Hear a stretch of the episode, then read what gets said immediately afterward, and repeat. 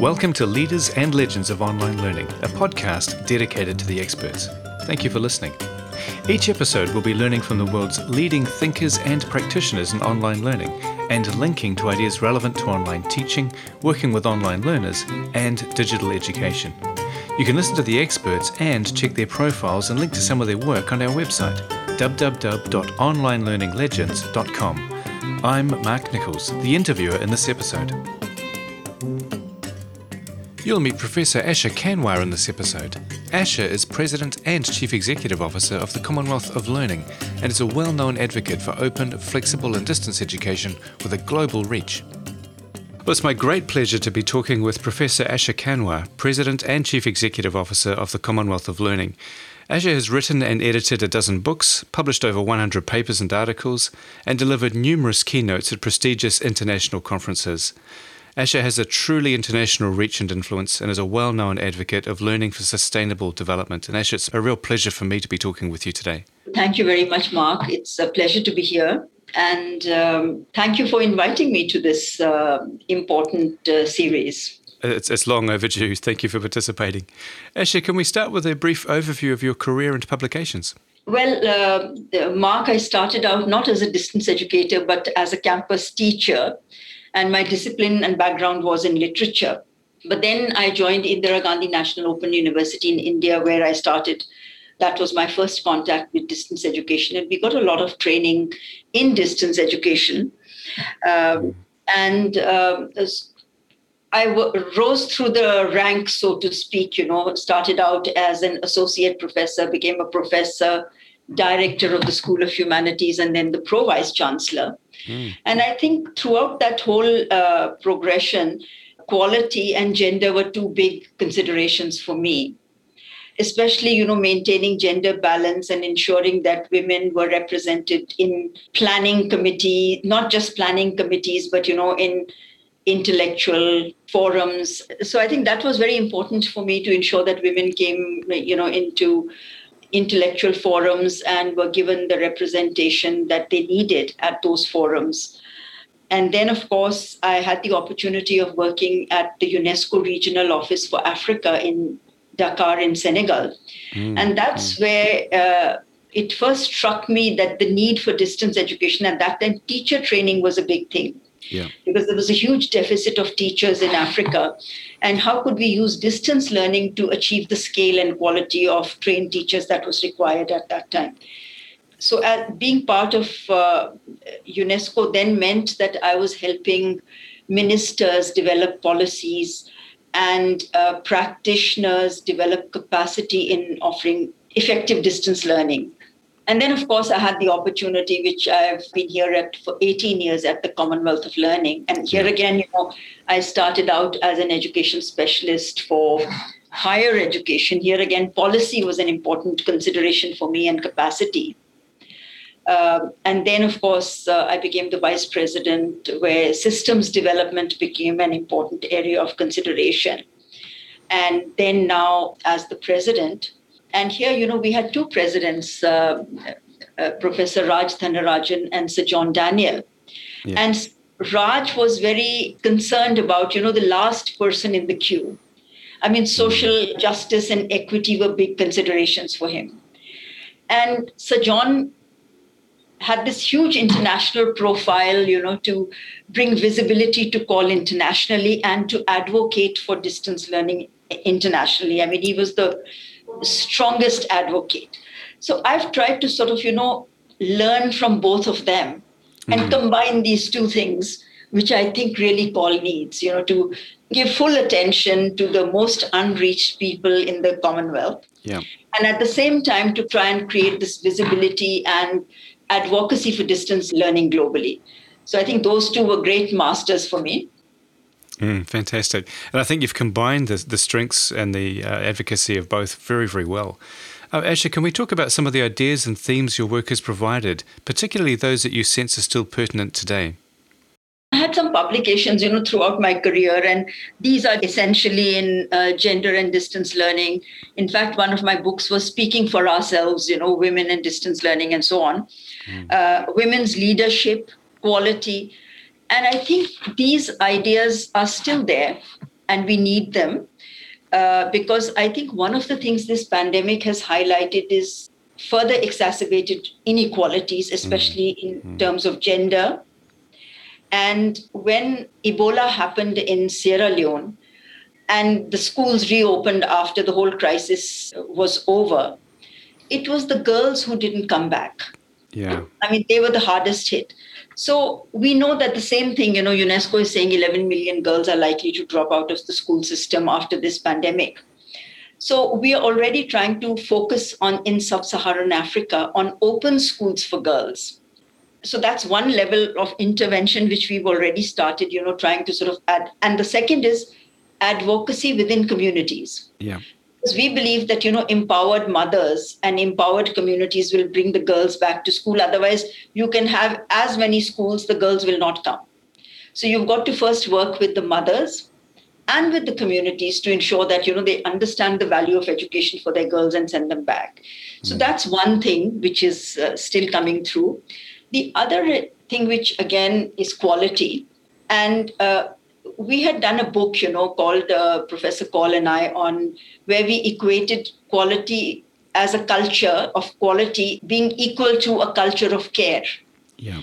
And if you care for the learner, then automatically, you know, then you begin to start thinking of putting systems in place which will really, you know, create the quality that you need within institutions. Mm. So I think mm. that culture of care has become more important than ever before during the pandemic because people are having all kinds of mental issues and you know issues of anxieties well-being and so on. So i think that culture of care becomes more mm-hmm. important today than ever before.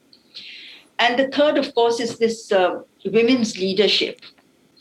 Uh, we need more women leaders out there. You know that there's a whole lot of violence against women which has surfaced during the pandemic. So how are women empowered to actually talk about it mm. and ensure that you know this doesn't keep getting you know under the carpet and yeah. uh, continues so we set up uh, the commonwealth wise women.org this is a platform mm, yeah. uh, which we've set up at COL and here we've linked you know uh, eminent women professionals girls in the remotest parts of the Commonwealth. And we are doing these six month mentorship programs for those women and girls. Uh, we've started the second cohort, and it's really having an impact on the mentors and the mentees. Mm. The mentees are able to talk about what they're suffering.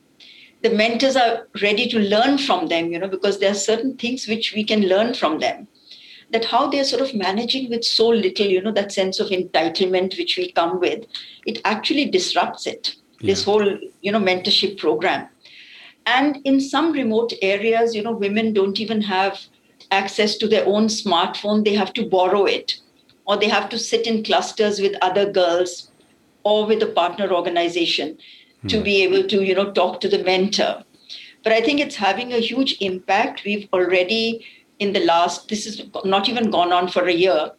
And already uh, one state in India has come up with a India chapter uh, of this Commonwealth Wise Women, and they've started a mentorship program, you know, which is linked to our website. And the Minister of Education in Guyana is going to start another one for the Caribbean through her ministry. So I think people are beginning to realize the benefit of this. But I think women's leadership is again an area where I think we will be pushing forward for more women leaders to be empowered to make a difference. Mm, fantastic. So that, that, sounds like a really effective educational program. And of course, uh, empowering women has also been shown to uh, increase economic activity in remote areas as well. So, Asha, all of that work that you've mentioned, that's all done online through mobile phones, uh, through the internet? Yes, this is all through mobile phones, even through basic phones. Some people, you know, uh, get in touch through uh, emails in some cases where the women are educated and have access to email. WhatsApp messaging has been very, very effective, in fact. And I've also mentored some, you know, two girls in Pakistan. And I speak the language. So, you know, it's even nicer mm, when you speak mm. in the local languages. Excellent. Asha, it's now 2021. We've undergone a huge uh, time of disruption through the COVID 19 pandemic internationally. Um, can you what can you tell us about online learning and education at the present time? You've mentioned uh, empowering women and the mentoring program. What other initiatives is perhaps uh, COL or what else have you noticed around the world where online learning is making a genuine difference? You know, the biggest thing that the pandemic has done is that the advocacy, which it would have taken us 10 years, has happened almost in 10 days, and mm. everybody has pivoted to distance and online mode. But uh, that said, it's raised two very big issues. You know, one is the issue of quality, and the second is the issue of equity. So uh, uh, at the Commonwealth of Learning, you know, we've been trying to do whatever we can to ensure that you know neither of them becomes a casualty to this whole scramble for online provision because this is going to continue for some time. So let me just uh, talk about quality. That uh, when the pandemic started, we developed a lot of guidelines and instruments based on our experience in distance learning. You know, in distance learning, we are very systematic in how we plan and implement and develop systems for good provision, you know, where delivery, learner support, everything is so important. Mm, absolutely. Uh, yep. So we developed guidelines for uh, uh, for ministers, for policymakers, for teachers, uh, for institutions. So for both policymakers and practitioners, we developed guidelines and uh, toolkits. We also built the capacity of teachers, especially because teachers were the ones who felt that you know they couldn't, uh, they weren't trained in ICT integration. This was done, of course, we couldn't do it face to face. It was done through MOOCs. And uh, we've done several of these, you know, in uh, with Athabasca University here in Canada yeah. on ICT integration. We've done uh, OER, how to use OER uh, in Trinidad and Tobago with the Ministry of Education. You know, 50% of all teachers in the country were trained because the ministry got involved. And we offered a, a MOOC on uh, using OER for effective teaching and learning. Yeah. And then uh, cybersecurity is another issue. So we've also offered a MOOC on that uh, for teachers. Plus, another constituency which often gets overlooked is persons with disabilities. Yes, yes. So, in collaboration with the Open University UK, we've developed a program for teachers on how to deal and how to teach persons with disabilities and we're doing several things uh, in that regard also um, on assessing uh, the needs for persons with disabilities and the kind of assistive technologies which are needed uh, and trying to train teachers and we've done this in mauritius with uh, mm-hmm. the global rainbow foundation the third is uh, uh, people because they moved so quickly you know they didn't have good online content yeah. and we had done oer for covid this was a project with the Otago Polytechnics OER Foundation. Yes, yep, Wayne Mackintosh. With Wayne. And uh, 89 countries joined this platform. They did a survey. And one of the findings of the survey was that, you know, people were very tired of being, you know, having general repositories pushed at them. Mm. They wanted curated content aligned to the curriculum. Yeah.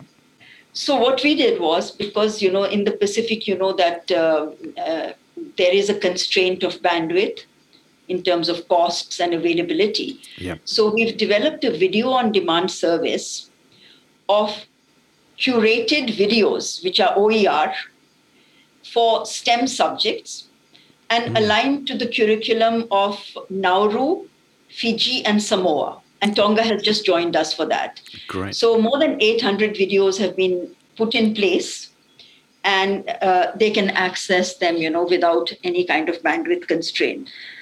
Plus, we also set up uh, at the beginning, almost when the pandemic started, a call for partnerships. It's called Open Door. It's an international partnership with more than 60 partners have joined yeah. including the World Bank, including UNESCO, including MIT, including open universities, including the Open Poly from New Zealand. and all the partners have contributed more than 200 online courses. Mm, fantastic. And anybody can use them now, you know. So this whole move towards sharing has become very uh, important, I think, as we go forward. So that's as far as quality content is concerned. And equity. So, what have we done about that? We know that there's a huge digital divide in the Commonwealth, especially in the Pacific. Mm, yes. In Africa. Um, you know, in the four regions of the Commonwealth, I think the Caribbean is probably the best, but the rest are pretty constrained, mm. uh, including some areas in Asia. So, because the poor children get left behind and because people in remote areas get left behind, we've tried to look for technology solutions. Yeah. Uh, one is we've developed Aptus, which is a device which we've upgraded, which is like a small server. And you can put, you know, Moodle courses on that. You can put videos, thousands of videos on that. It has a wireless router and a, a solar charger. Mm, and if mm. the teacher has that server, it costs about $150. And uh, 20 children have uh, uh, mobile devices. They can, you know, download content from this server. Yeah. So even if you're sitting on the beach or under a tree, as happened in the case, you know, in Fiji and in Kiribati, for example, in an atoll, uh, the students were much more motivated because they hadn't been given videos for instruction. It was mostly you know chalk and talk and um, textbook related things. So now that they were getting all these other you know media rich content mm, they were much mm. motivated and it Fantastic. also made them happy to learn. The other was uh, mobi moocs you know. Moocs are all you know presuppose high levels of connectivity. Yeah. But if we have to reach remote farmers because we have a lifelong learning for farmers project in Africa, Asia, and the Caribbean. How do we reach them? They just have basic mobile phones, they don't even have smartphones.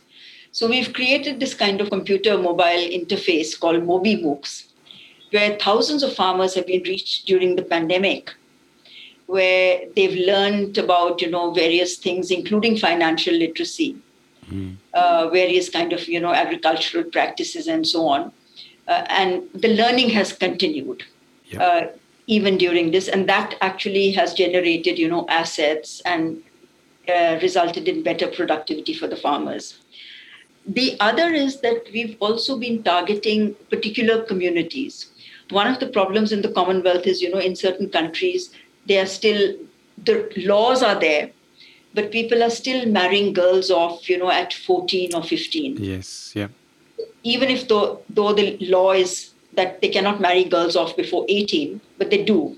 Hmm. And so we've targeted five such countries where this is most prevalent.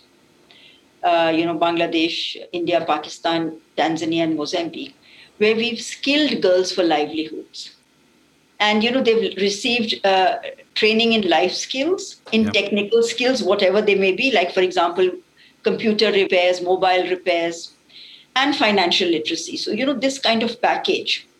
And then linking them to potential uh, employers or employers associations or opportunities for getting uh, finance, you know, financial institutions so that they can get some seed money to start their own hmm. little mm.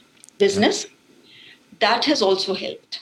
So I think the third thing which we've learned from this whole thing is that a targeted approach to particular communities is very important. Mm. Things will not happen in a generalized way. So you have to really reach those.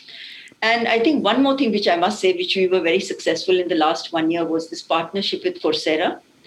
This is the called Coursera Partnership for Workforce Recovery.